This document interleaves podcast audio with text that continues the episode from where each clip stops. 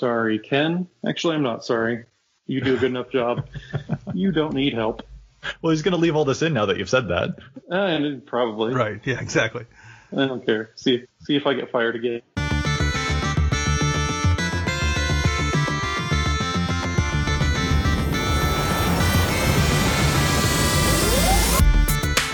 Hello and welcome to the EDH Recast, brought to you by the best deck building site on the web for the Commander format, EDH Rec. My name is Joey Schultz, and I'm joined today by my lovely co-hosts. First up, the speedster whose article series takes you from 60 to 100. It's Matt Morgan.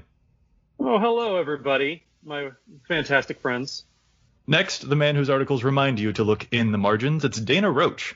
Good afternoon and good evening. And I'm Joey Schultz, author of the Commander Showdown series. All these articles and more can be found at edhrec.com, along with some awesome featured community content, such as other Commander podcasts and gameplay videos.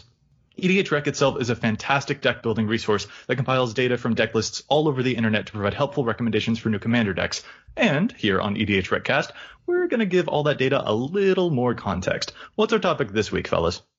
We're brewing the best Battle Bond commander ever. That's what we're doing. Pure and That's right.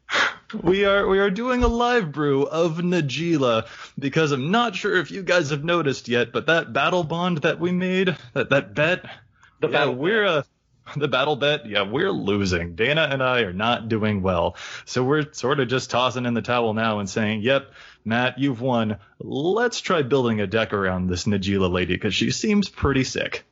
She is. She's pretty great, and the uh, the numbers are definitely backing me up on that. Yeah, I don't think I don't, I don't think our combined guesses equal Najeela's numbers. No, I don't think so. And we want to, you know, get a sense, you know, I think it would be useful for listeners to hear how we personally use EDH Rec to build our decks as well. So hopefully while we're doing this live brew of Najeela, we can reveal some of the tips and tricks that we use when we're building an EDH Rec deck. You guys ready? Yeah, I suppose. I, I want to before we go though, and you know talk about how you know I I you know predict everything well, and you should take me to Vegas. Dana was in Vegas, and I want to hear some stories. Yep, that's what I wanted to hear about too. Really quick before we get started, Dana, how was GP Vegas? It was pretty fantastic. Um, you two gentlemen for sure should have been there, and will have to come next year. I am I really like sorry to- that I missed it. Yeah, it, we had multiple people asking where you guys were as well, so you your your lack of presence was uh, missed by a lot of people. I was actually pretty pleasantly surprised how many folks, you know, considering we're only like a dozen episodes in, were really looking for people from the cast and wanting to interact with you guys. So that was um, really really cool. That's really cool. I'm so glad that people want to know who I am. I mean, they don't want to know about Matt because he's been fired, but still. Right, they just assumed he was, you know, homeless somewhere, Yeah, panhandling for a living, having been fired. But like, panhandling in Cripple Creek, Colorado, right, making my rounds at casinos.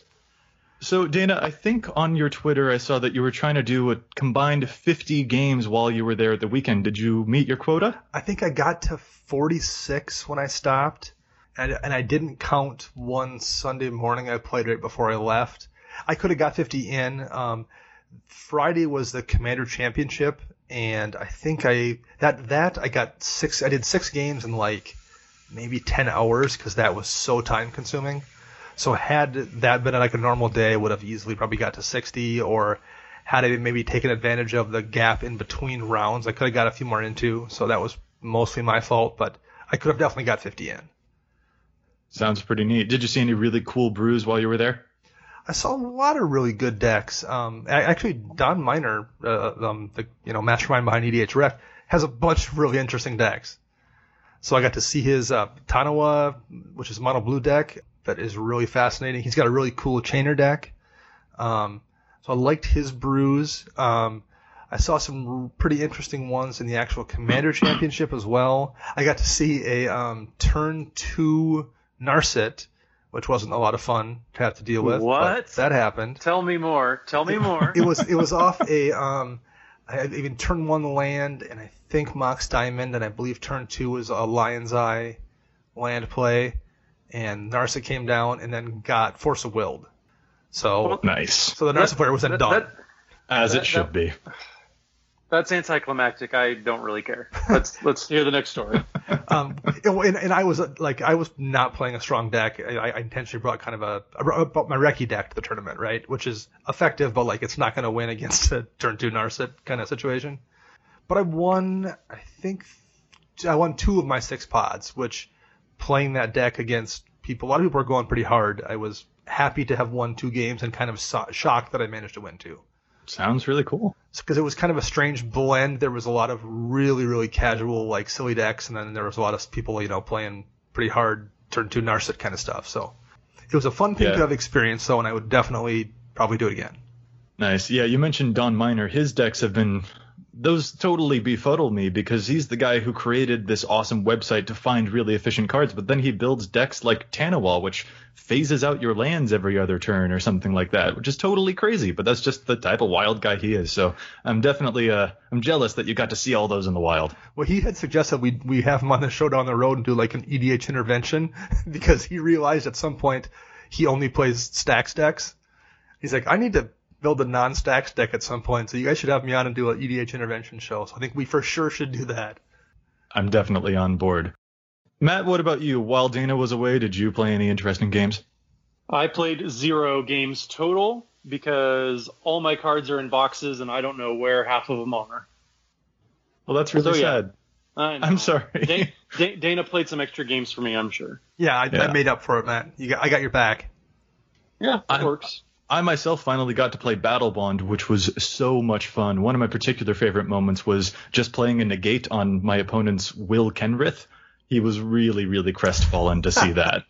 Hmm. Yeah, I almost felt bad, but I didn't really feel bad. It was also really cool to see the uh, the partners with cards in action. Particularly, my teammate and I, we actually opened two partners with card that were the same. It was the Proud Mentor and the I want to say something Protege, but they're partners with each other. We got two copies of those. So then he would play his Proud Mentor, I would get my Protege, then he would search for his other Proud Mentor, and then I would search for my other Protege, which was a lot of advantage. Well, yeah, I, that's, I, I will that's add kind this. of nuts. I will add this, having played some Battle Bond at Vegas and having seen a lot of the original partner decks, my opinion on the OG partners has been reinforced, you know, tenfold. I still detest them, and that nothing changed seeing them in Vegas.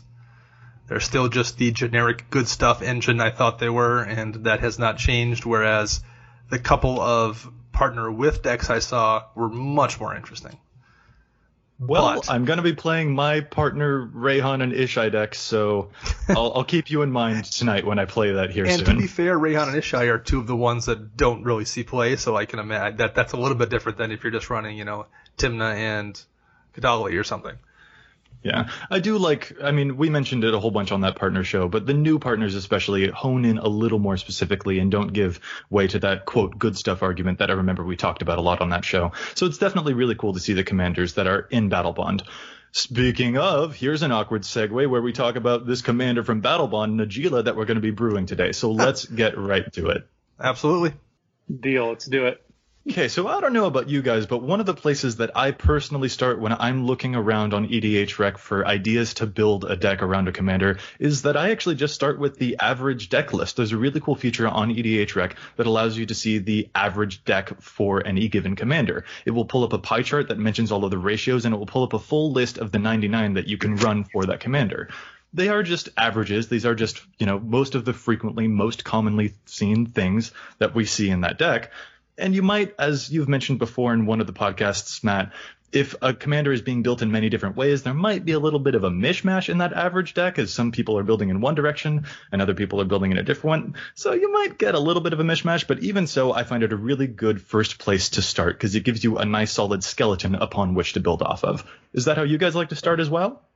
That's usually where I go for polishing. So once I kind of have my rough idea of the cards I want to put in the deck, that's where I then go to see what did I miss? Like what did I not know existed or what did I forget about? That kind of thing. So that's usually my my final step actually after I go off what was in my memory. Gotcha. Matt, what about you? I'm kind of like Dana. Probably for the most part, I use just the knowledge pool that I have going on. Um, and all three of us are a little more experienced players, a little more experienced deck builders. So just use all that, you know, the knowledge of what we've been doing beforehand.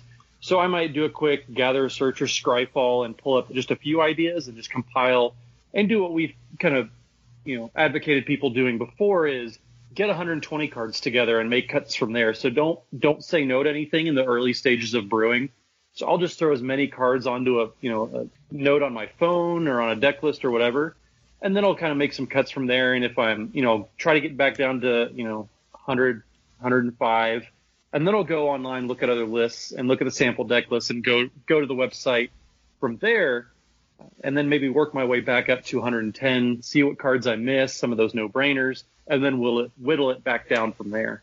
Yeah, that's I mean that's a whole lot of steps and hopefully we'll go through those in a bit more detail as the podcast goes on, but that also matches my experience where I start with something, I add a whole bunch of cards and then I'll make some cuts, but then I'll add more cards and then I'll make some cuts. There's a constant ebb and flow to my deck building experience. Yeah, for sure. Um, particularly because you get to that point, at least I do, where those last five cuts are brutal. I mean, I, Yeah, I really. I really struggle getting those in. Definitely. So when I pull up the average deck list, one of the things that I also pay attention to is the pie chart that comes next to it. We've got the average type distribution, which we've talked about before on a previous cast when we were noting trending data. I pulled up the average deck list for a Najeela the Blade Blossom deck, which I think will be a really good starting point for our podcast today. And we can see the average type distribution here next to her. We've got, so far, we've got 37 lands, 32 creatures, 7 instants, 6 sorceries, nine artifacts, and eight enchantments. And I kind of wanted to get your guys' opinion just on how you see the average type distribution, whether you think that some of those numbers should be higher or lower, what you think.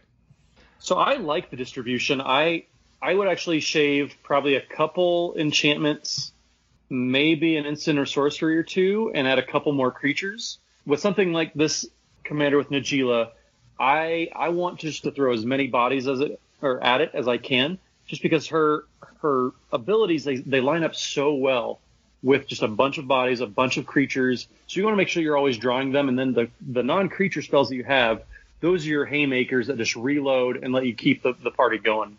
And Matt, you can you reminded me I totally forgot to read Najeela the Blade Blossom.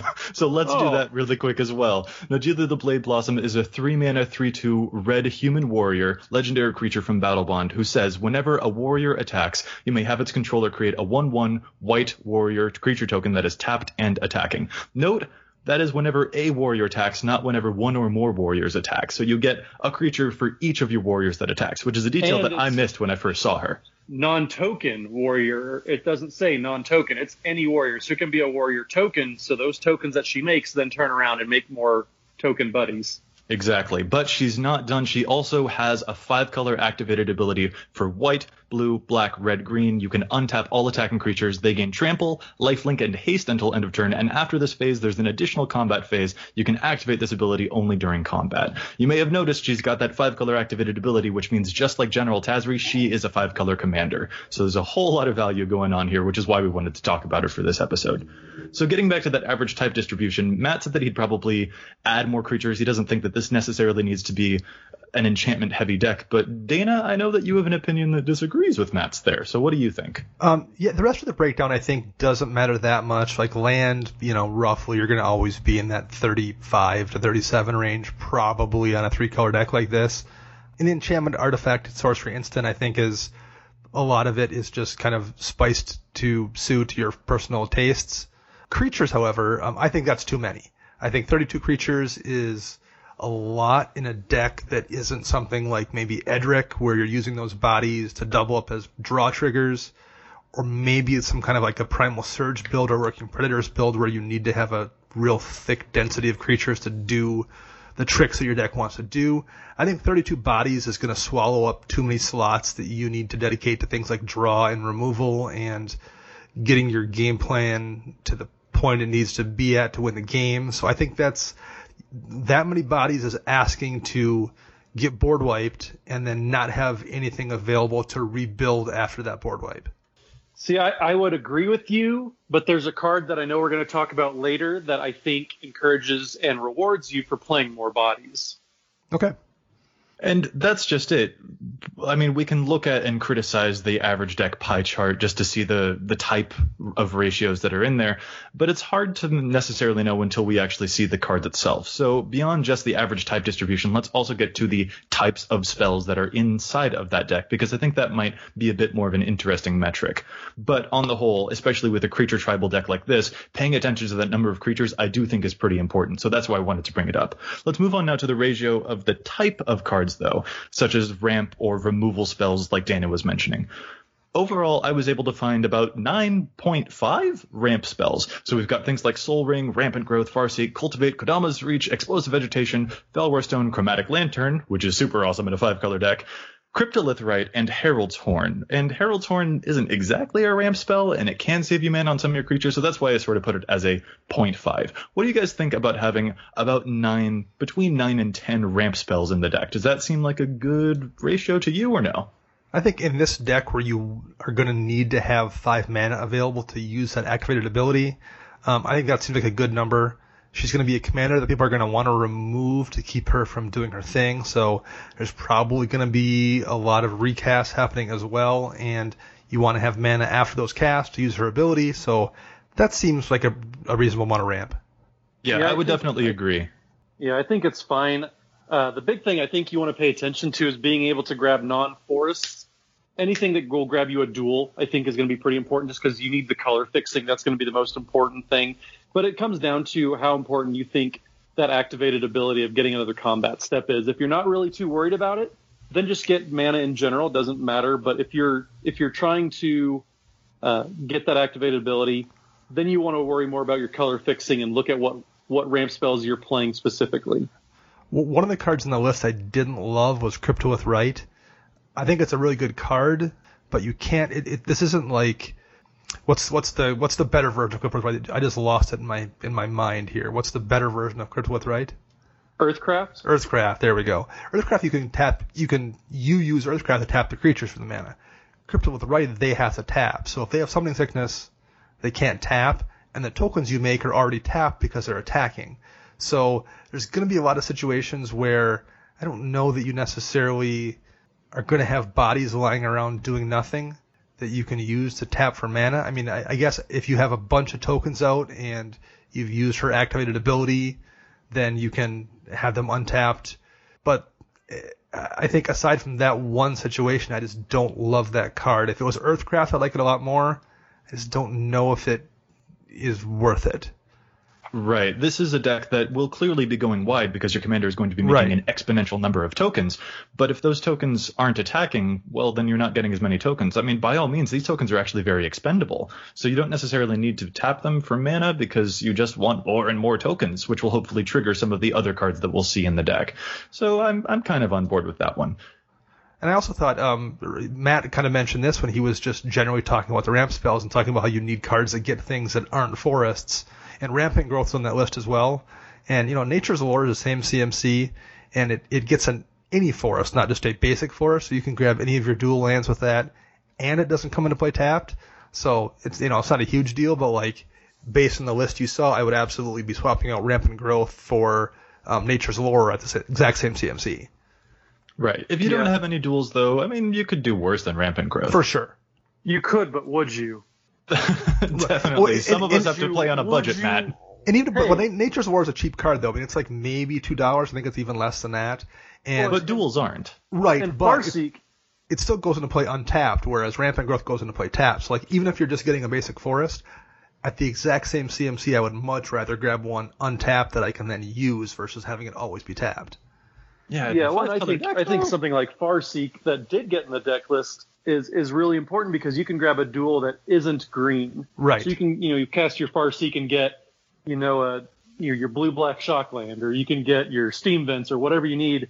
So if you are playing you know shocklands or just you know anything with basic land types, uh, Farseek gets really important and it's you know pretty powerful. So Right. We can debate the merits of individual, you know, ramp spells all that we want, but that is only one of the sections that we want to take a look at. It does seem like we have a pretty ample number of ramp spells here, especially if we are trying to take advantage of Najeela's five color activated ability. We want to make sure that we've got the mana to pay for it.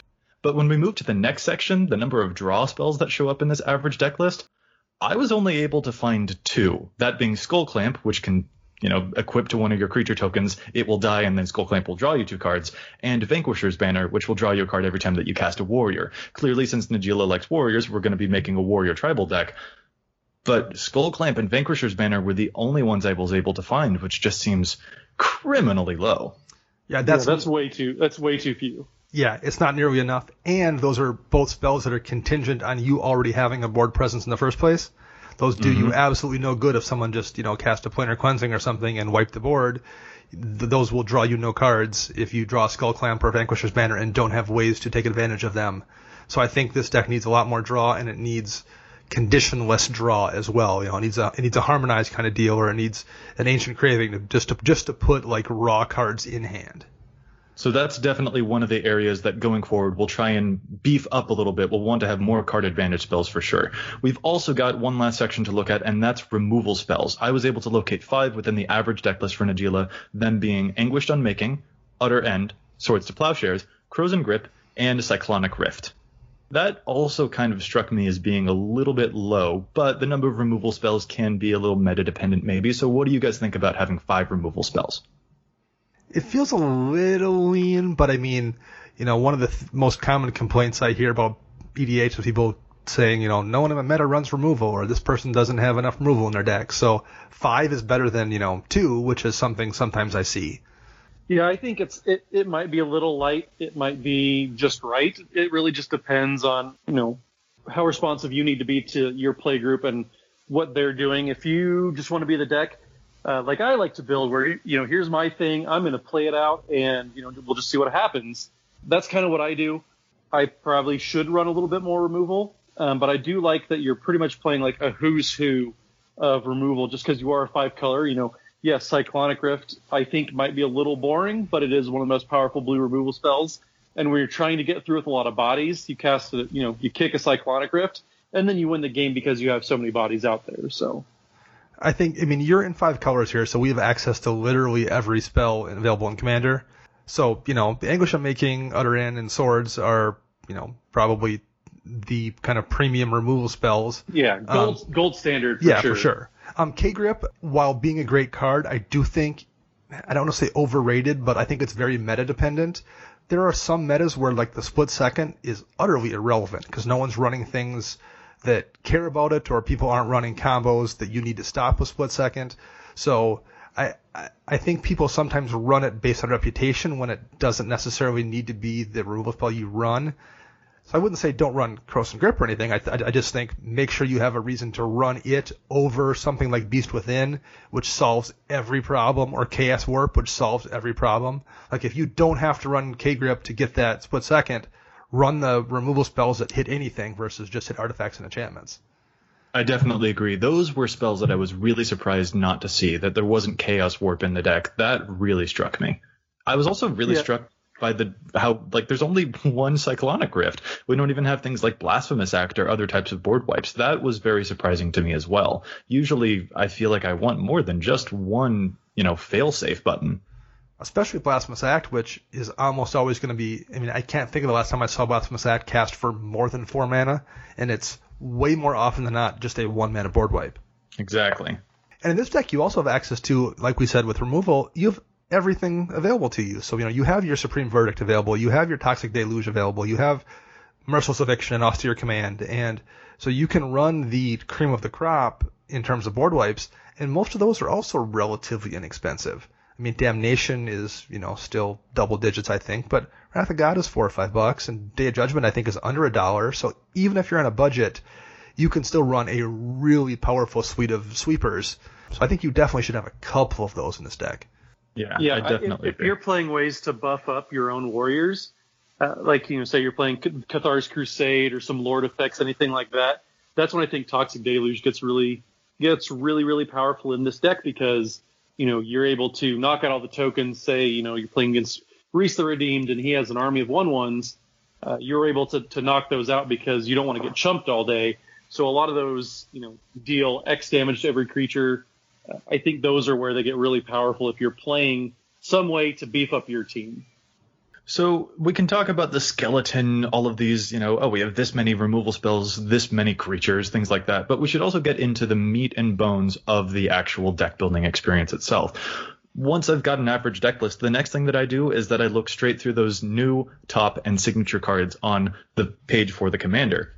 And I think I'll spend just a little bit of time talking about some of the cards that we see showing up as really, really, really high percentages for Najeela. One of the most famous ones, I think, is Bramblewood Paragon, a two mana 2 2 elf warrior that has all of your other warriors enter the battlefield with an additional plus one counter on it. And when they have plus one counters on them, they get trample. That's a really great warrior because it synergizes it. It's a lord effect basically for all of the tokens that you'll be making. Another fantastic one is Druid's Repository, which I think everyone's actually figured out by now. Kind of can go infinite with Najeela. Druid's Repository is a three mana green enchantment that says whenever a creature you control attacks, you get a charge counter on it, and then you can remove those charge counters for any color of mana. All you have to do is attack with a bunch of creatures. You'll get five charge counters on Druid's Repository, one for each color, activate her ability, then attack again that's really, really fantastic. So there's definitely a lot of really cool stuff that we're seeing in the signature cards for Najeela. What are some of your guys' favorites? I like Brutal Horde Chief. I've, I've mentioned that card a couple times, and I think I talked about it on our tribal episode. Uh, but Brutal Horde Chief, uh, the, how being able to drain any opponent is really, really powerful. And then uh, setting up how people block. You get a Master Warcraft on a stick, basically. Uh, Brutal Horde Chief is just a really fun card that I've always, you know, been a little fond of ever since the concept of Tarkir block came out originally. I'm glad that card is finally seeing some love.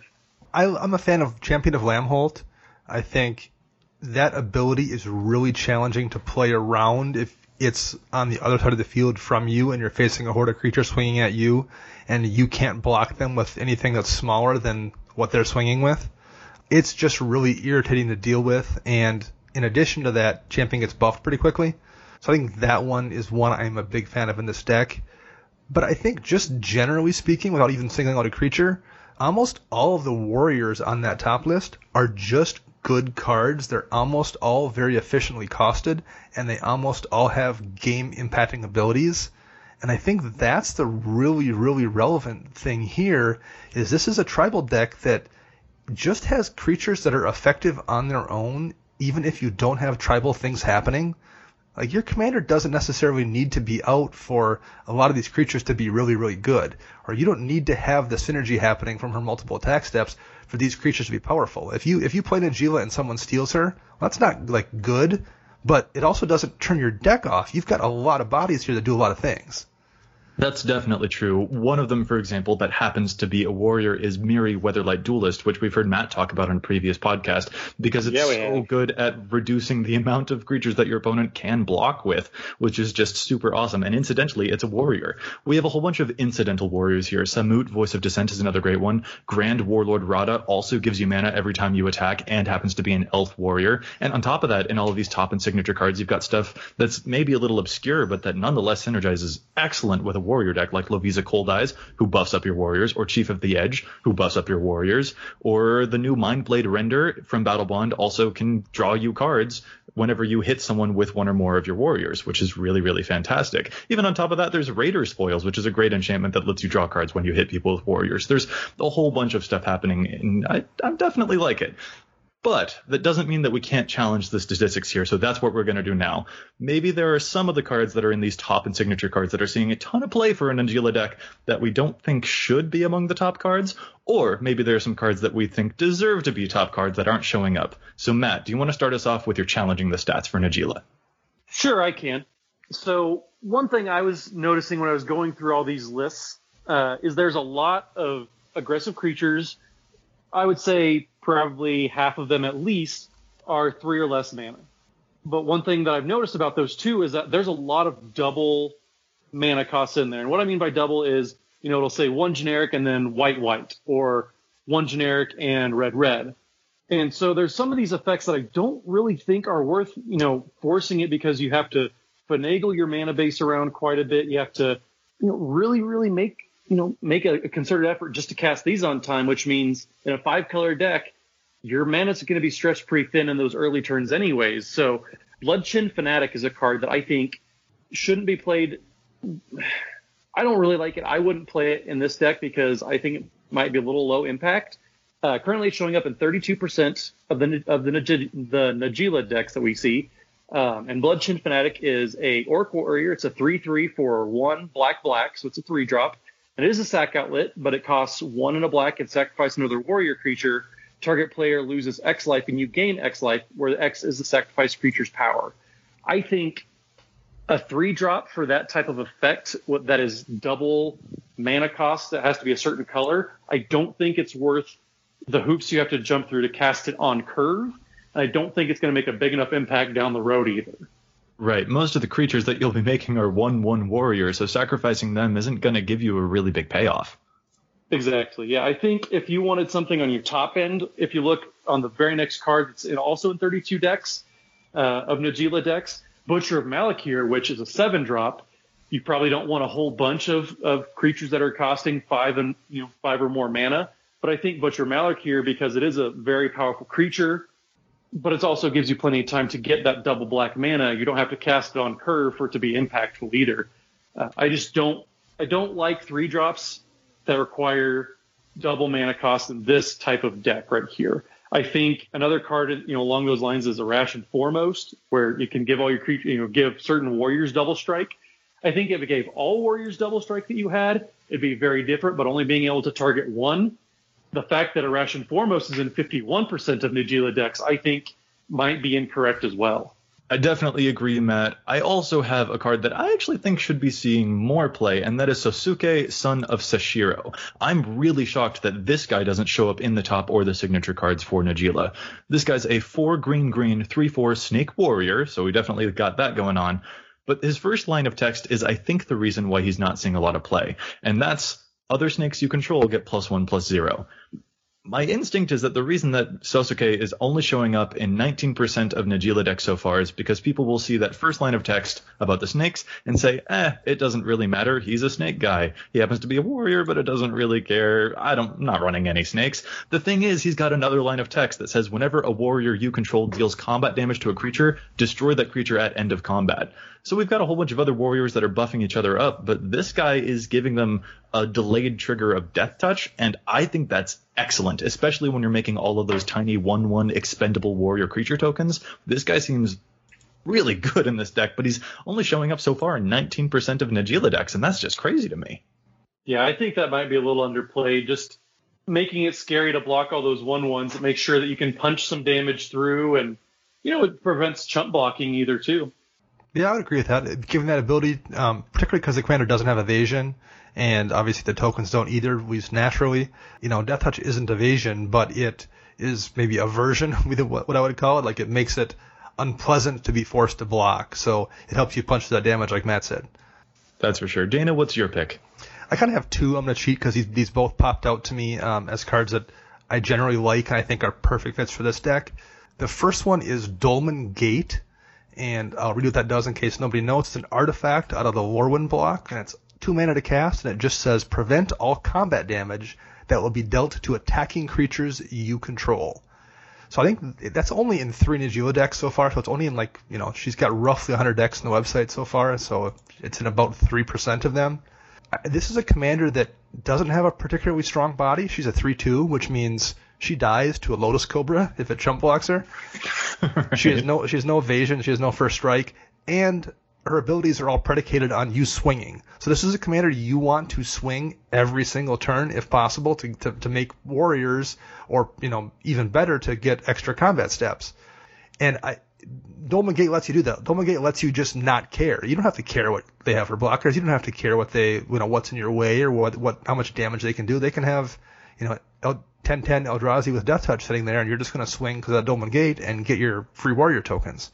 So I think for two mana, being able to ignore the other person's blockers and get your thing to go off without having to care about whether or not anything lives or dies is an unbelievably useful thing to have in play. And it should be in way more than like 3% of her decks.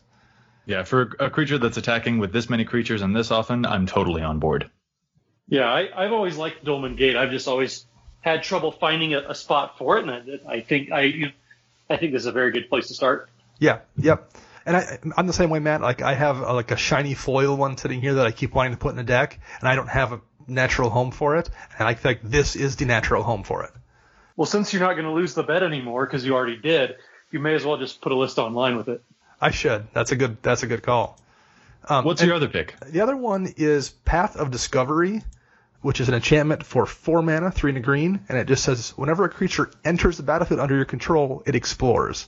And re- exploring reveals a top card of your library, and you can put it into your hand if it's a land, or put a plus one counter on the creature, then put the card into your graveyard, or put it back. So the reason that matters is because it enters the battlefield. It isn't on cast. So if you've got a couple warriors out there and you're swinging with Najeela and those warriors, preferably with the Dolmen Gate out, that means you get like three or four explore triggers because you're making those tokens for each warrior that attacks. That could easily be throwing, you know, a couple cards in your hand or putting a couple counters on your commander. And if you get a second attack step or a third attack step, in which case now the warrior tokens you made then make more warrior tokens, which then proc, you know, twice as many explore triggers, and the next turn twice as many explore tw- triggers. That's a, it's it's like literally a, almost a win condition unto itself. If you have Path to Discovery out and you get a couple swings off each time, making more and more tokens, each of which gives you more and more explore triggers, which puts more card in your hand and puts more token or puts more counters onto your stuff, that can just win the game.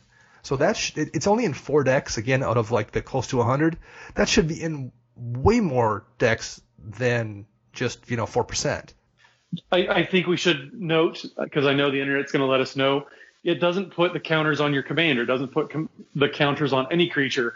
It's only the creature that's exploring. Right. Yes. Yeah, so the one that explores gets them. Yeah, yeah. You said you said put the counters on your commander. And so, oh, so even when she's attacking, but, but she's gonna explore. She's yeah. gonna explore. You're not gonna like sack them all on her, but like she'll get one or two as well. Yeah, one every yeah. time, I should say. Yep, yep. So, so your army is just it, it's gonna kind of be a Cathar's Crusade that also draws you cards.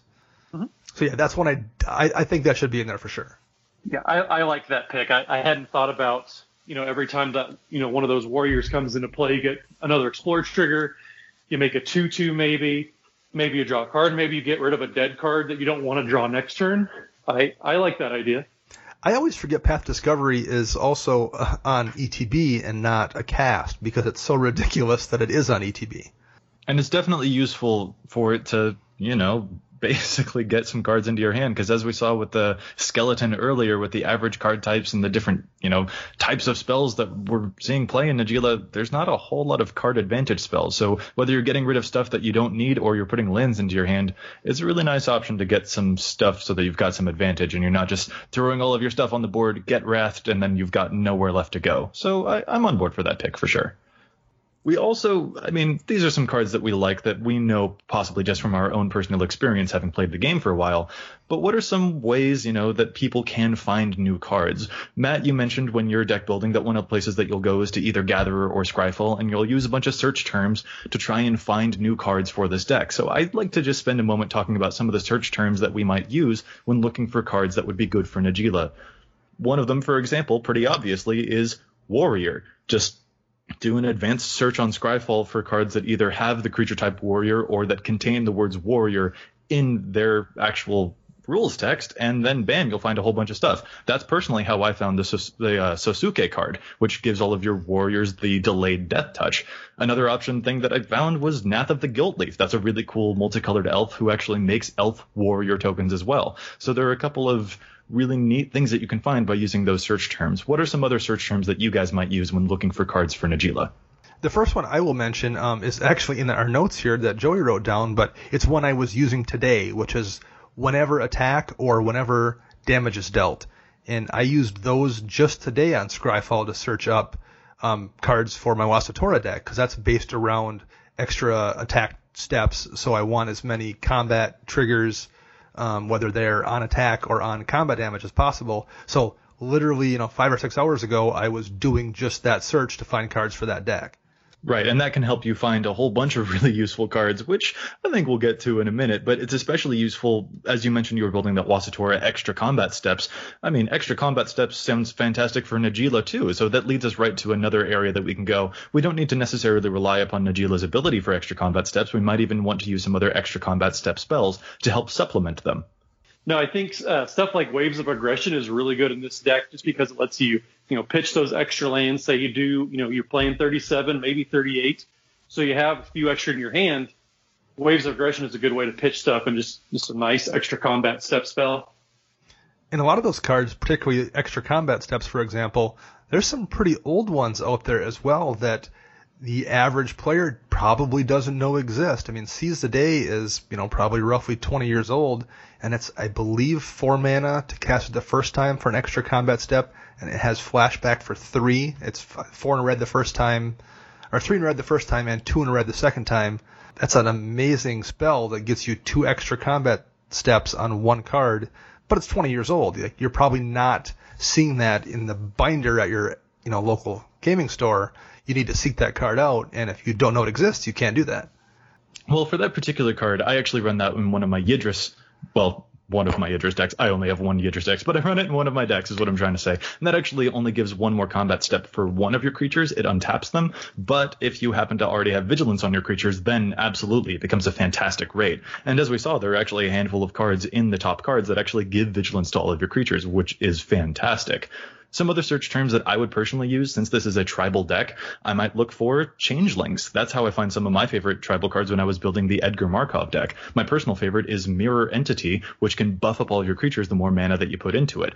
And since we're running cards like Grand Warlord Radha or Druid's Repository, you can attack with a bunch of dudes, spend all of the mana from your mana giving cards, and then make your tiny 1-1 warrior tokens into 7-7s instead, which is fantastic. So looking beyond just warrior is a really great way way to go there.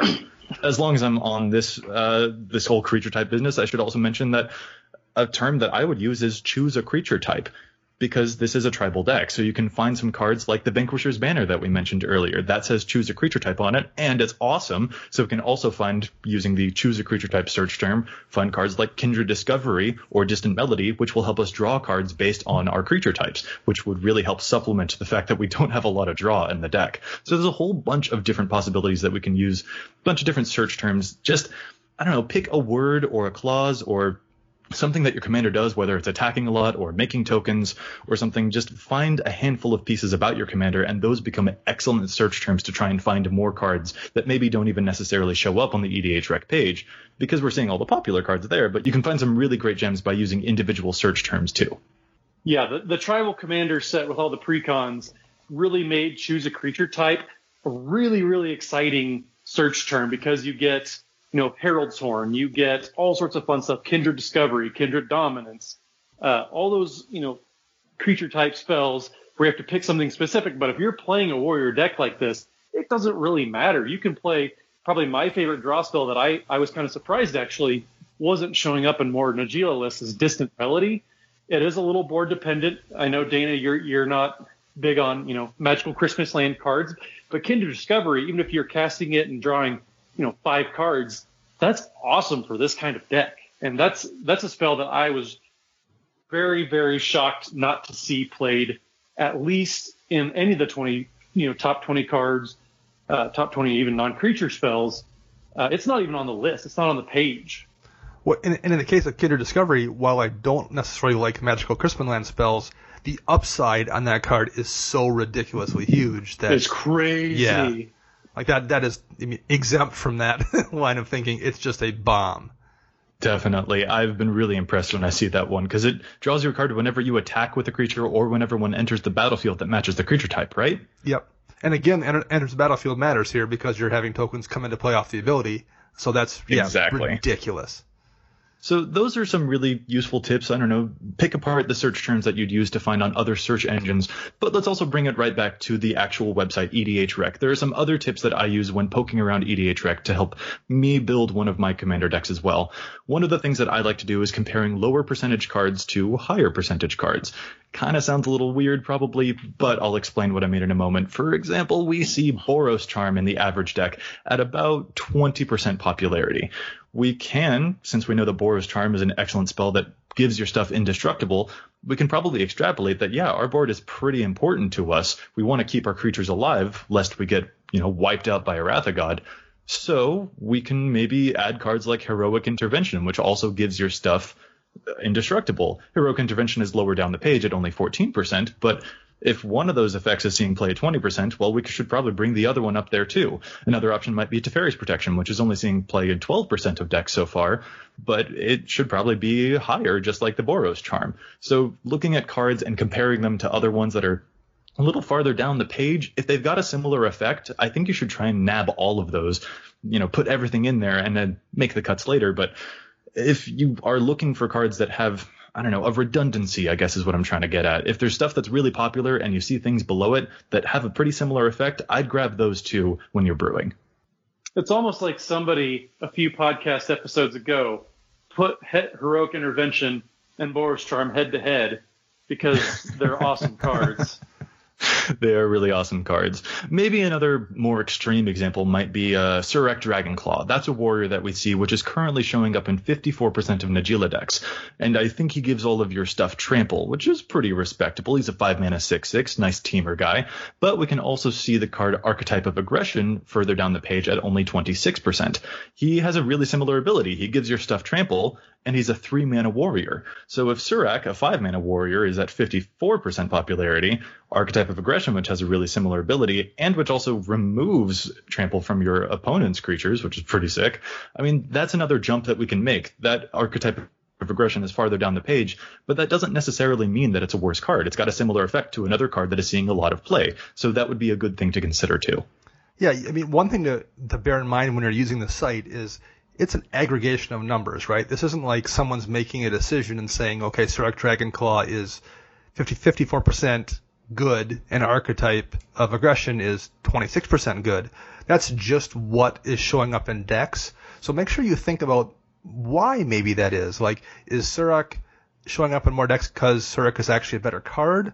Or is it maybe in more decks because it's a legendary named creature that kind of pops off the page. People remember Surrak from that particular block, whereas Archetype is an uncommon that probably didn't get played very much at the time, and maybe people don't have in their trade binders, so they therefore have they've forgotten about it. So always kind of think that through when you see a creature that's lower than another one. Don't assume it's worse. Just maybe think, is that lower on the list for a particular reason other than not being as good? Well, Joey, one thing that I know I, I've, I've mentioned a few times, and you know I still really like doing just across the board is digging into those, you know, the, the cards that go in the 99 and finding other cards that supplement those. One thing that I think kind of builds off the, you know, choose a creature type is Vanquisher's Banner, which is that card that I mentioned earlier that I think rewards us for playing more creatures in a creature heavy deck. So, you know, digging into Vanquisher's Banner card, you know, as, as a card in the 99, finding similar effects like Door of Destinies or some other Lord effects, uh, I think that's something that's going to reward you quite a bit when you're playing a tribal deck.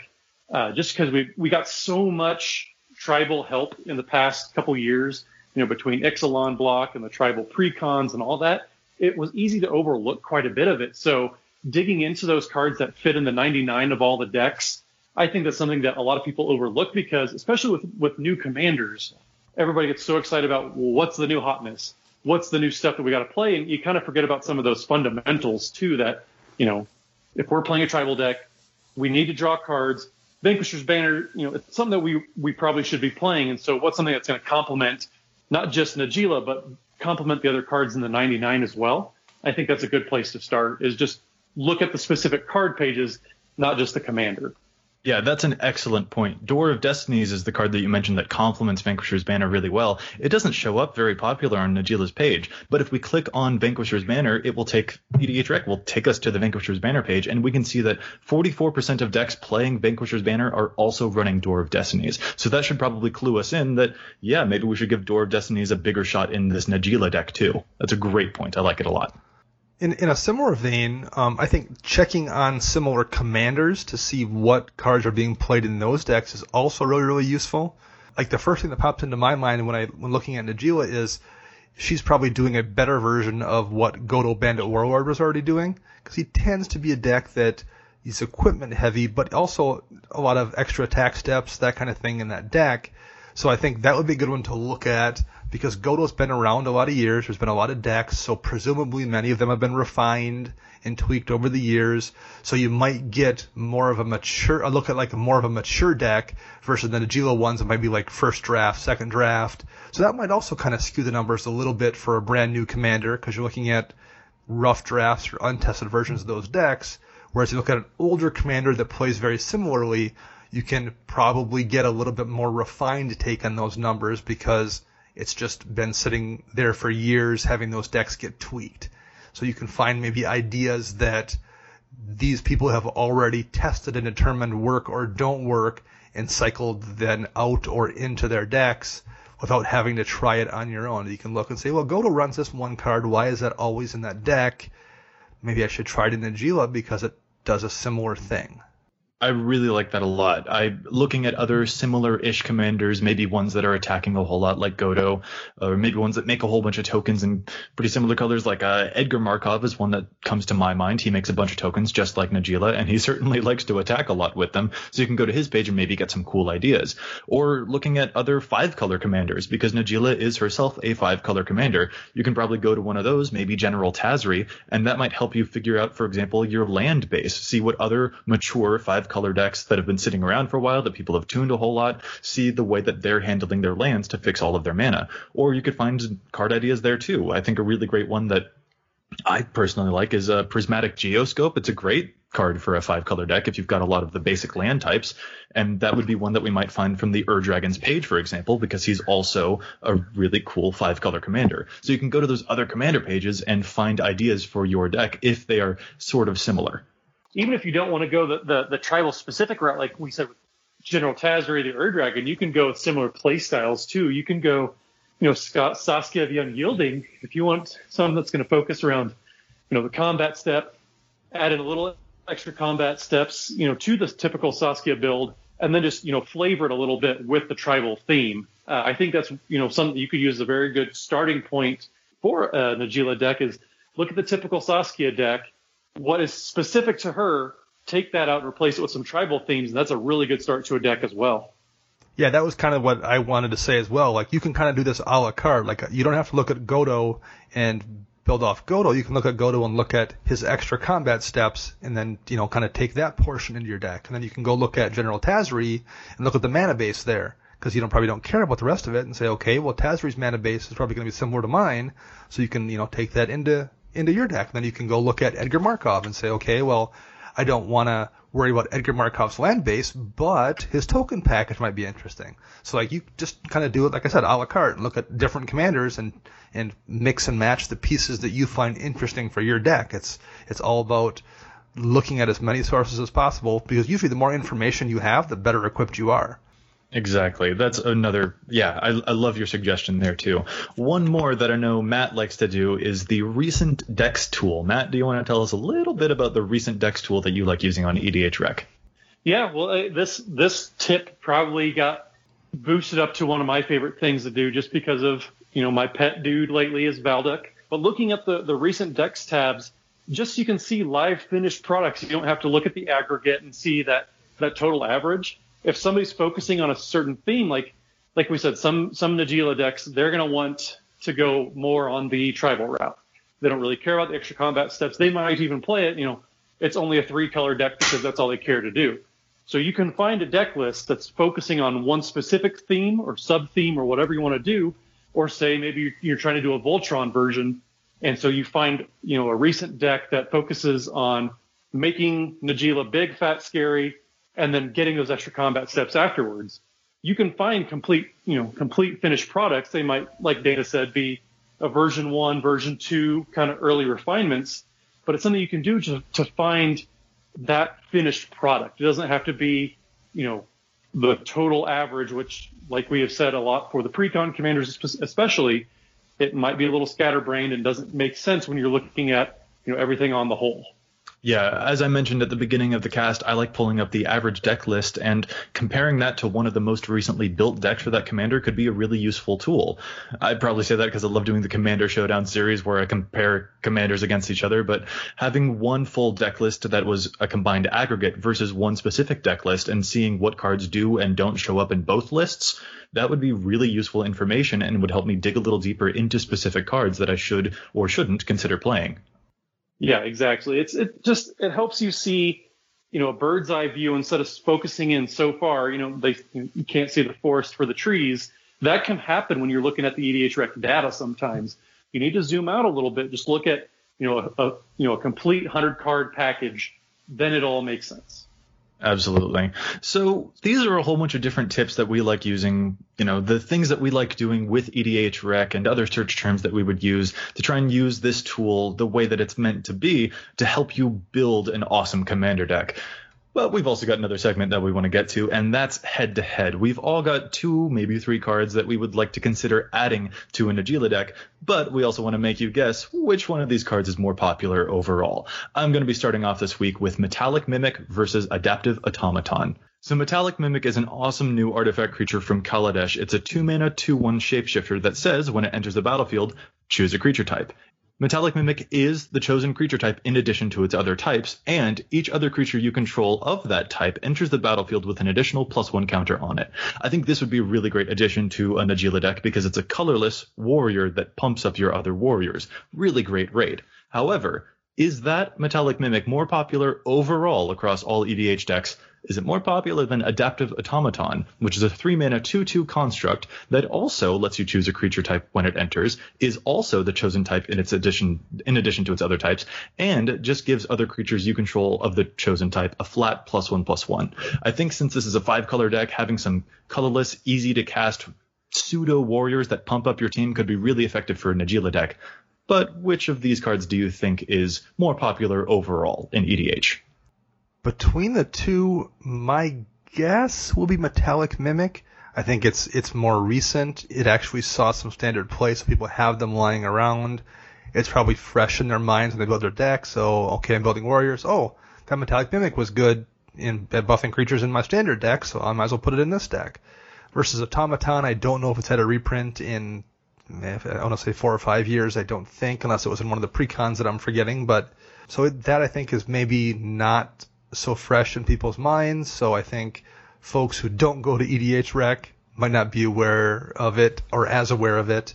So I'm going to guess Mimic wins out. I'm going to go. I'm going to contradict you and go Automaton. I think just because it's been older, gotten a little more help. I know it maybe people forgot about it a little bit recently because of just all the wave of tribal help. But I think the fact that it's been around for so long and, and has, probably has been in you know so much time to cure and age and, and get in those decks, I think that's going to help it a little bit more. And I don't I don't like that you have to have Metallic Mimic down first in order to get the buff. You can drop Automaton later while you already have a board state, then swing in for the bonus. I, I don't like that that Mimic has to be down first. That's definitely some solid reasoning. And Matt, you do win it out. Adaptive Automaton is currently showing up in a total of 5,174 decks, as opposed to Metallic Mimic, which is at a very still respectable 4,705. And I definitely like that you can just drop the Automaton and it will give a buff, even if you've already been making a whole bunch of creatures already and they're already on the battlefield. But I mean, that said, Metallic Mimic is still really solid because you'll clearly be making a bunch of tokens with Najeela as well. Dana, what's your pick for head to head? So I mentioned doing a search before for extra attack steps for my um, Wasitora deck. Well, another tweak I was making to that deck after playing it at GP Vegas was I realized I needed more haste.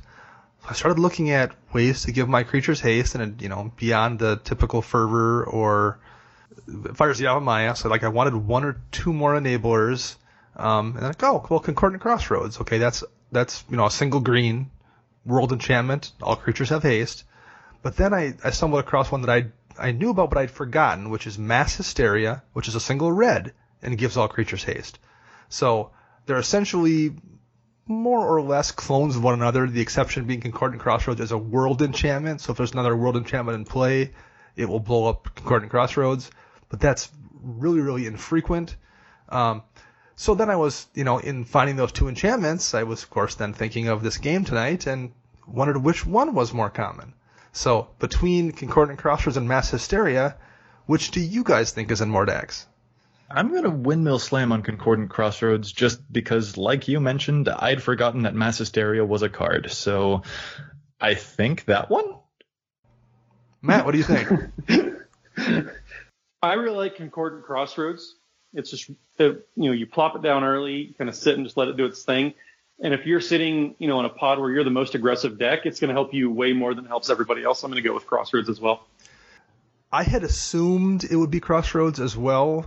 Number one, it's in green. There's plenty of other haste enablers in red, so Mass Hysteria has a little bit of competition. Whereas Crossroads is the only enchantment that just gives your creatures haste and mass and green as well, so you have that aspect of it. However, it hasn't been printed in 20 years too, so I wasn't really sure if that would offset it. However, you are correct. Concordant Crossroads is in about three times as many decks. Um, it's in 37.99 decks, whereas Mass Hysteria is in a 12.39. So it's about Concordant Crossroads is in about three times as many decks, despite costing you know roughly eight times as much money. Whoa, that's Hmm. a lot. I would Yeah, guess that's, that's also quite the multiplier. yeah, and I would guess a lot of that though is just based on the fact that you can run Concordant Crossroads in your, you know, Golgari deck or your Selesnya deck, whereas Mass Hysteria, you're in red where you already have other enablers. Right, that makes a lot of sense to me too. Matt, how about your head-to-head? All right, so I've got two that I think we we touched on a little bit, but I I really think we should drive home for people that want to focus on Najeela's activated ability. So I've got Reflecting Pool versus Exotic Orchard.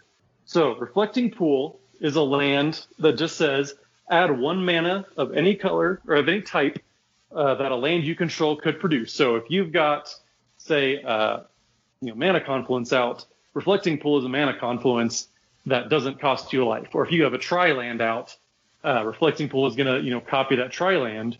Just anything that you're doing already, you know, it's going to help you do a little bit better and just accelerate through everything.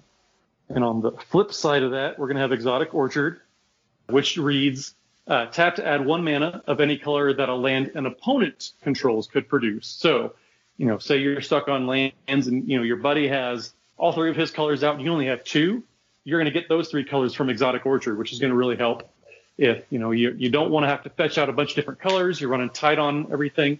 So yeah, we'll put those head to head. One is basically a Fellwar Stone. One copies all the lands that you already have. Which one do you think is played more? Ooh, this is a really good one. Those are lands that I definitely like seeing in three color and up decks. Mhm. I, uh, I'm really torn on this, but I think it might be Exotic Orchard, and that's basically just my bias going off of the precon effect, because I'm pretty sure I remember it coming in one of the Commander 2016 precon decks, and as we saw, those were super popular when they came out. So my instinct tells me Exotic Orchard would be more popular. I, I'm not positive though, and actually, even now as I'm saying it, I think Reflecting Pool might have been in those same series of decks too in the precon, so I'm not sure, but I'm still gonna put my my money on the uh, the Exotic Orchard.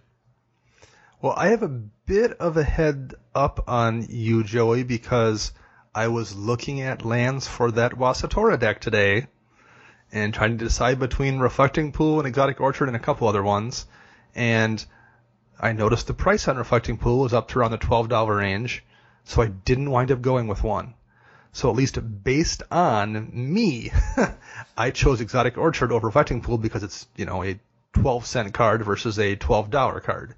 Also, in looking today, I noticed Exotic Orchard had been in several precons, and I know for a fact Reflecting Pool was not. I think the last printing was in the first conspiracy set. So, Ah, that's what I remember it from. Yep. based on availability and as well as price and as well as the precon effect, I'm going to say Exotic Orchard is more popular, even though I think Reflecting Pool is probably a better card. So the price is a very good point, but for all that rambling that we did in favor of Exotic Orchard, it's actually very close, but Exotic Orchard is played more. It is 30,155 decks for Exotic Orchard compared to Reflecting Pool's 28,434. So it's a very tight race for numbers that high. But yeah, you guys are right. There was Commander 2017, the Plane Chase, Commander 2016 for Exotic Orchard, and then yeah, the Conspiracy was the most recent reprint for Reflecting Pool. So, um, but they're both both very powerful and both, like I said, if you're trying to get that combo out, I I think a lot of people with Najeela decks are going to overlook how important fixing your mana is, even though they're in an aggressive deck. I think that really speaks to the power of a card. You mentioned Reflecting Pool hasn't had a printing in a while, and it's very expensive, and usually price will probably be an indicator of card power as well. But if there are so many fewer printings of a card, and it's still nearly neck and neck with another card that's been printed a whole lot and is a lot cheaper, I think that that really speaks to a the, the power of the card if it's like nearly the same popularity as something that's much more widely available. Mm-hmm. I also want to say that when Conspiracy came out, Reflecting Pool had cratered down to roughly the three dollar mark. So I would bet mm. people probably had Reflecting Pools kind of stockpiled from cracking conspiracy packs, that kind of thing. And as it's crept back up, they've been able to just probably dig them out of binders and out of their, you know, five thousand count boxes and throw them into decks. Because that's that's a recent enough printing at a low enough price. that There's probably a surplus of those sitting there as compared to maybe Concordant Crossroads where people don't have them, you know, cheap versions lying around. That does make sense. Alrighty, we've got one last thing to do, and it's the hardest part of any deck building experience making cuts. We've used the EDH Rec tool, we've used Scryfall to try and find a whole bunch of cards that we think would be useful, but now we're probably up at, you know, 150 cards or something. We gotta cut down from a deck. So let's kill some cards. Specifically, we're going to take a look at some of the cards in Najeela's page that we don't think necessarily deserve to be there. And we're to be going off of the uh, the average deck list that we pulled up as well. Dana, would you like to get started off on some cards that you don't think will make the final cut for our Najeela deck? Sure. I will start with two creatures, um, Intimidator and a Butcher of Malakir. They are both seven drops, and while they both have pretty decent abilities, Cyclonic Rift costs 7 mana. Uh, Tooth and Nail costs 7 mana. Karn Liberated costs 7 mana. So if you're going to cost 7 mana, you better be Tooth and Nail, or you better be Cyclonic Rift, or you better be Karn. And those two creatures are not Cyclonic Rift or Tooth and Nail or Karn. I, I think if you're going to run something that costs that much mana, it better be really, really impactful. Um, I don't think Boldwyr Intimidator ever is that impactful, and I think Butcher may be in a stacks deck where you have bodies that you can throw to Ashnod's Altar at will or something. This is not that deck. You can't just kill creatures at will to wipe your opponent's board state. So you're playing seven mana for something that you hope maybe kill some creatures when your things die. I think that's too much mana for that, particularly when there's so many efficient, effective warriors available. So I would say those two would be two of my first cuts. They're pricey and they don't do enough for that price. I'm on board with both of those pucks. So Boldwyr Intimidator is a seven mana warrior that can turn other creatures into cowards, and he also says that cowards can't block warriors, which is really neat. It would make your team unblockable. But like you said, you could just, you know, get rid of their creatures instead. You don't need to pay all that extra mana to make your stuff unblockable. In fact, hell, you're in blue you could probably just run blue cards that make yourself unblockable too. Butcher of Malakir is kind of the same way. You don't necessarily need that big guy to be getting rid of all of your opponent's stuff. Like at seven mana, we've got Kindred Dominance, which is a black removal spell that kills all creatures that are not the creature type that you choose, which would of course be Warrior. So for seven mana, if you're using Butcher of Malakir or Boldwyr Intimidator to get creatures out of your way, you could just play something like Kindred Dominance or the Cyclonic Rift or something like that to get those creatures gone. Yeah, I, I 100% agree on Boldwyr Intimidator. I think Butcher Malakir, if if you're playing that type of style where you're going to get that payoff quite a bit, I think it's a little bit better, especially if people you know decide they want to you know, chump block all your one ones. I think it gets a little bit better, but it's still very expensive for the type of effects when you're trying to be a little more aggressive, a little lower to the ground. But Boldwyr Intimidator, I, I would not put in a deck probably ever. Right. Another cut that I'd probably make, Matt, you actually mentioned earlier in the show, was Bloodchin Fanatic, which lets you sacrifice a warrior to deal damage or drain life based on its power. But I just don't think that our warriors are going to be very powerful. We're making a whole bunch of really tiny tokens. So I'd have to agree with you on that one as well. I don't think it makes the cut in my Najeela deck. Yeah, and I'll say something since, you know, I know you're going to say it eventually. Uh, Ezuri Claw Progress is a warrior, but this is not the deck for him you're not going to get the payoff. You're not going to keep them around long enough to get the payoff. So just play Ezuri Claw Progress by all means, but just don't mm. play him in this deck. I, I was doing hallelujah hands, really happy that you named Ezuri Claw of Progress to get rid of in this deck, you, but then you, you said you should play him in different decks. And I'm like, no, no, no, no, no, just leave it at don't play him in your Najeela deck. No. I prefer you don't play him at all. But I definitely, I agree. I don't think that the additional pump that Ezuri provides, even if you are making a lot of tokens and getting experience counters with Ezuri, I don't think that that's necessarily what you need, that extra pump. I, I don't think it necessarily helps you as much as just, you know, taking another combat step would help you. Yeah, well, and just the order and how things happen with Ezuri. you know, at the beginning of your combat is when those counters put, you know, go onto a creature, but it's when everything attacks that you get the warriors coming in that are going to get you the experience counters that are going to go back onto something at the beginning of the next combat. So it just, if it layered a little bit differently, I think it might be a little bit better, but the way that it works, I, I just don't like it. It's not that great. Play something else. Yep, Ezuri, not that great. Confirmed.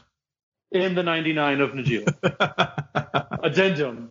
Well, in a, in a similar vein, um, Yasova Dragonclaw is on that list. She lets you spend a couple mana to steal a small creature.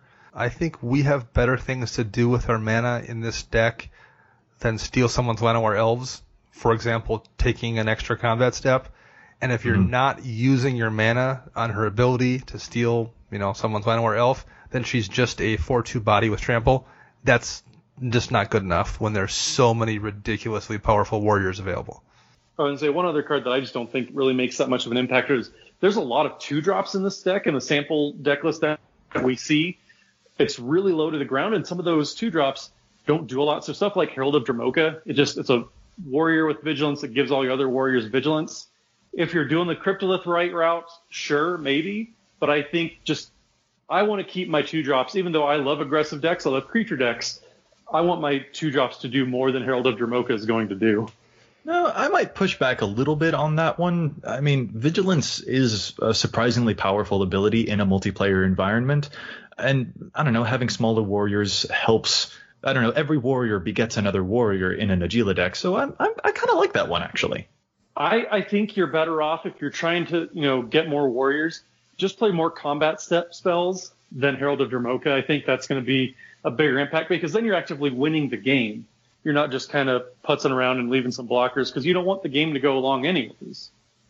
I mean, you're, you're- You're, in five colors here. You have access to the EDH All Stars. If there's a good card, you can play it, which means competition is fierce. And if a card is just good, maybe just good isn't good enough in a deck where you can play anything.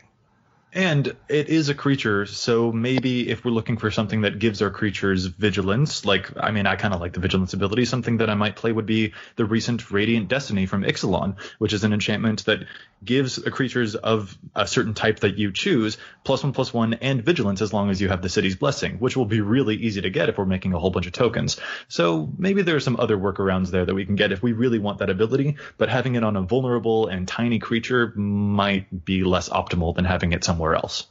Yeah, I agree with that. I'm on board. Dana, I see you've got a pick in here that you uh you don't like a card because of its artwork. and you know what? It's a perfectly good card actually in this deck. Um, Rushblade Commander. This the note I have is it shouldn't make the cut just for the art. Have some pride in your deck, people. yeah, it's um it's a different style than we see in most Magic art. I'll, I'll definitely agree there. And you know, it also falls into the same the same category as giving your creatures vigilance. I, ru- haste is really really useful, but is it worth running a you know vanilla two two that gives your creatures haste? It's useful, and if I was running a two color deck, that would probably make the cut. In a deck where I have access to the best of the best, I don't know if that makes it. Mm. And the art Speaking and the art's terrible. Speaking of stuff that gives your creatures haste, uh, one that I pointed out was Garna the Blood Flame. I don't like this commander. It's new, a Rakdos uncommon from Dominaria. That, man, I just think it's so, so awkward. So it's a five mana three three with flash, and when it enters the battlefield, you return to your hand all creature cards in your graveyard that were put there from anywhere this turn, and it says other creatures you control have haste. I mean, it's neat that it gives haste, but it just the timing on Garna is really bizarre to me because haste is something that you want early so that you can be attacking, but then when it enters, you are supposed to have a lot of dead creatures. I mean, I guess that versatility makes it good at any point in the game is the theory, but I mean, if I'm gonna give my stuff haste, I'd rather have it on something more resilient than a creature. And if I'm gonna be returning stuff from my graveyard to anywhere, I'd like it to be returned to the battlefield. Dana, like you said, we're in five colors. We've got access to the powerhouses. We can run spells that put our stuff from the graveyard straight to the battlefield, and not even just the ones that were put into a graveyard this turn. So yeah, Garna would probably not make my cut either. See, I'll push back on that one. I like Garna a lot actually because it's good wrath insurance. Say you you know you don't have your Boros charm, you don't have your heroic intervention, anything like that. It's a good way to recover, and then the next turn, because they will have haste the next turn when you recast them, it'll play out all right. Sure, you don't get every single creature back to the battlefield the next turn or that turn, but you have plenty of ways, you know, to, to rush out again. I like Garna as just wrath insurance, recover the board because we talk about in creature decks. One reason they're not that powerful is, you know, if you're too dependent on creatures, there's a wrath and you lose. Garna is a good way to back yourself up against that. Yeah, She doesn't save your tokens though, and I think you're gonna people are gonna be more dependent on those tokens, making more tokens, making more tokens than they realize. I just don't know if the amount of value it generates is worth it in this particular deck. Sure. Yeah. I, I yeah, I don't disagree. I, I like I just think Garnet is going to get a little overlooked, but I I do like her as a card. Matt, what are some other things that you think you might cut from the deck? If you're really combo heavy, it's fine, but Bear Umbra and Sword of Feast and Famine, I'm not super keen on. I know they're powerful cards. I know it's Wrath Insurance, sure, kinda. Um, but I just, I don't know. I like I said earlier, I, I'm a little more on the play lots of creatures side of things. Uh, that's where I would focus all my attention. But I don't know. Does, this isn't to sword, say they're not. Does sword go infinite? I think if you hit with that's sword, exactly it. it yeah, it, it, can. Yeah, and that's that's why I think it's fine. I I don't know. I I think there's better ways. I think Druid's Repository is just going to be more mana efficient for what you're trying to do. Um, I would, if you're trying to do combo and go infinite, I would I would personally rather play Druid's Repository than Sword. Just mana efficiency alone is good. The protection is nice to push through everything, but then you know, it's it's harder to interact with enchantments than it is with with artifacts. So that's one reason I might stick away with it. And Bear Umbra, I just I don't know, I'm, I'm not too keen on. Um, but one another creature that I don't really like that much. What? No, we can't move on to the creature. I disagree with your two picks right there. Those are excellent okay. cards. They go infinite with Najeela. Why would you cut those? I, I think, like I said, if, if, you're trying to go infinite, if that's the route you want to go, then do it. Like I said, you might be trying to run a Najeela Voltron deck, uh, and if that's the case, going infinite, is going to be great. But I just, I like the creature route. I like, you know, that playstyle a little bit more. Um, like I said, I didn't say they're not great cards because they definitely are. I just, I, I don't know. And this might be just a case of the sample deck list being a little bit all over the place. Um, but I, I probably wouldn't play them if you're trying to run a little more creature heavy. They untap your lands, then you can pay for Najeela's ability get another card. I've played both so of them good. before. Oh, they're so good. Yeah, I, so good. I, sword bored me, I, but I think it's a good card. I'm not going to say not to run it. I just find it and, and that might an be, uninteresting way to win a game. Me. Yeah, it's it's boring. I think I think it's the same reason I don't like running Cyclonic Rift in a lot of decks. It's just boring. Everybody does it. Everybody plays Sword of Feast and Famine. We talked, you know, several times on the cast about how, according to EDHREC, Sword of Feast and Famine is the most played Sword of X and Y in Commander it's just boring. It's unoriginal. I like Najeela because she's finally a good warrior tribal commander that you can play all these awesome warrior creatures that never had somebody to take the helm. And that's just something that's very exciting for me personally. And just you get to go out and do a thing. And doing Sword of Feast and Famine is just kind of resorting back to, well, I've done this in every other deck, so why not keep doing it here? It's just boring, unoriginal. I, I will Cyclonic Rift. I can say right now that I will be in the comments of our episode with a bunch of other people saying that Matt is totally wrong about removing Bear Umbra and Sword of Feast and Famine. That's that's fine. I mean, that, and that's the fun thing about Commanders. You can, you know, we can give you a start on EDHREC. We can show you, you know, here's how you can play it. But ultimately, it's up to you to play it how you want to. I'm not going to tell you you're wrong because it's your deck, but you know, I might yeah, think I mean, boring. Like, if, if someone wants to sit at the kids' table, that's fine. Like the rest of us like to eat with the fine china with the grown-ups. I just Some consider like Sword of Feast and Famine and Bear Umbra Fine China. No, I, I, you know what? I, they're absolutely really good cards. I, I'm not going to argue that either. But like, if someone told me I have five swords in my deck, really, it doesn't matter what your commander is. I'm not going to be to argue that you shouldn't have them in your deck for the most part. Like, they are all so pushed and so strong that even without the in- infinite combo in this deck, you, you can't tell someone to not run any of those five swords for power reasons. They're just all, even the worst of them it's really, really good for how much it costs. So, like, you just can't argue against swords, period, unless you're doing so because you're just sick of them. And that's just the reality of it. They're all excellent. Yeah, um, if I played 50 fine. games at GP Vegas and saw Sword of Feast and Famine every day, every game. Oh wait, you didn't do that either, Dana. I I, I missed the 50. All right, Dana. Did you have any other you know, last minute things that you'd probably say don't um, make the cut in this the deck? The one I'd say doesn't make the cut is a Oketra's Monument. It makes a warrior whenever you cast, not an ETB, so it's only when you cast a spell. And the cost reduction on white warriors is also relatively minimal looking through the list. There's not a lot of white ones. It's probably the least represented color. Well, I guess that would be blue, but it's the second least represented color among the warriors that you're casting. So I just don't think reducing, you know, one mana on a couple of your warrior spells and then also making one single warrior is probably worth it when there's just so many more powerful options available. Yeah, I'm on, I'm on yeah, board with that. Fair. I think.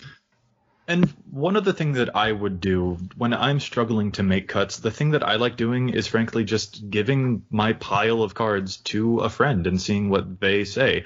Talking over, you know, the cuts with multiple people like we've been doing in this podcast for the last couple of minutes, like this is helpful because some of the things that you guys have said, they're things I didn't consider. And so having fresh pairs of eyes on your list is really helpful. Sometimes, as we saw with Matt, your friends might make cuts that are totally and completely wrong and completely unjustifiable. But that also, uh, even if you do disagree with your friend for some reasons, uh, then that can help reinforce the cards that you definitely want to keep. And that I think is also useful for the cutting cards process because when someone challenges one of the cards and you didn't really know how you felt about it, as soon as someone says, eh, I should take this out, that might be a signal to you like, oh, no, I actually really want to play that card. That's one of the reasons I'm excited to play the deck. So that will help you find out what you should cut instead of the card that was challenged. Yeah, I, I can't count the times that I've been trying to work through a deck and I just go to, you know, granted this is a little exclusive, but just go to the EDH Rec, you know, our, our Slack channel that we have for all the writers, and we just bounce ideas off each other. It might take a day, an afternoon, whatever, but just refining everything. So you, the bigger your social network, um, one thing I was super lucky to have, you know, back when I lived in Missouri was we had a Facebook group just for all the people that played Magic in in town among, you know, probably five or six different stores, but everybody was all in the same one. People always throwing out deck lists, asking for feedback. Um, just you know, using that social network around you. It's nothing that you have to do a whole lot of work for, um, but just ask people for feedback. That's the big thing that a lot of people, you know, yes, it will ultimately be your deck and your decision, but you know, getting some other people's input is never a bad thing. You know, Matt, I'm glad that you don't live in Missouri anymore. You know why? Because it rhymes with Missouri. not, not not if it, you say it Missouri like many of the natives do. I've always heard it as a running with misery. It is Misery. Yeah, misery is very much more applicable. But no, if, if you smoke crack before, it's Missouri. So there you have it. Those are some of the cuts that we would make for a Najeela deck, and those are also throughout the rest of the show. Those are some of the tips that we would have for, you know, poking around the website and trying to find cards. Hopefully, this has been enlightening to listen to some of the tips and the different ways that we use the website and other search engines to try and find cards for a deck.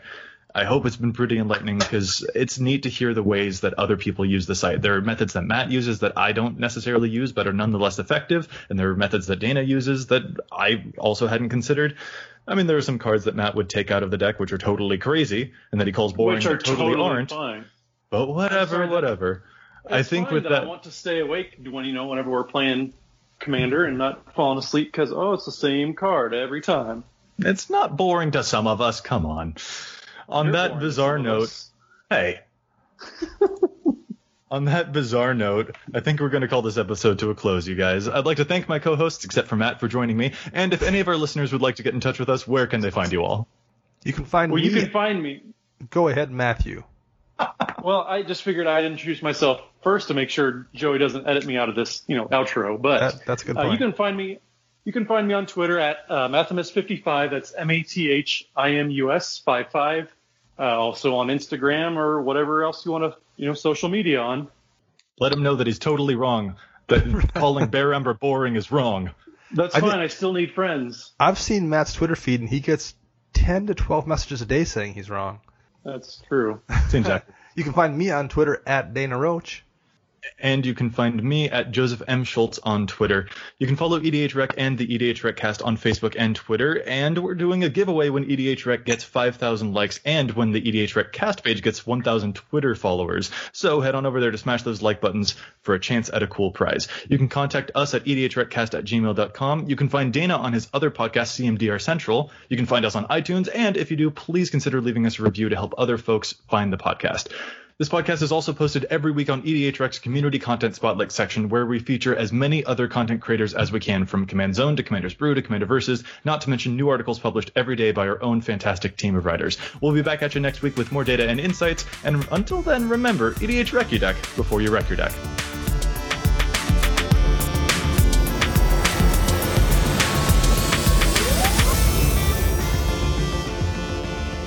The Skype gods are punishing you for being wrong because you're cutting in and out. That's. Uh, see if I care.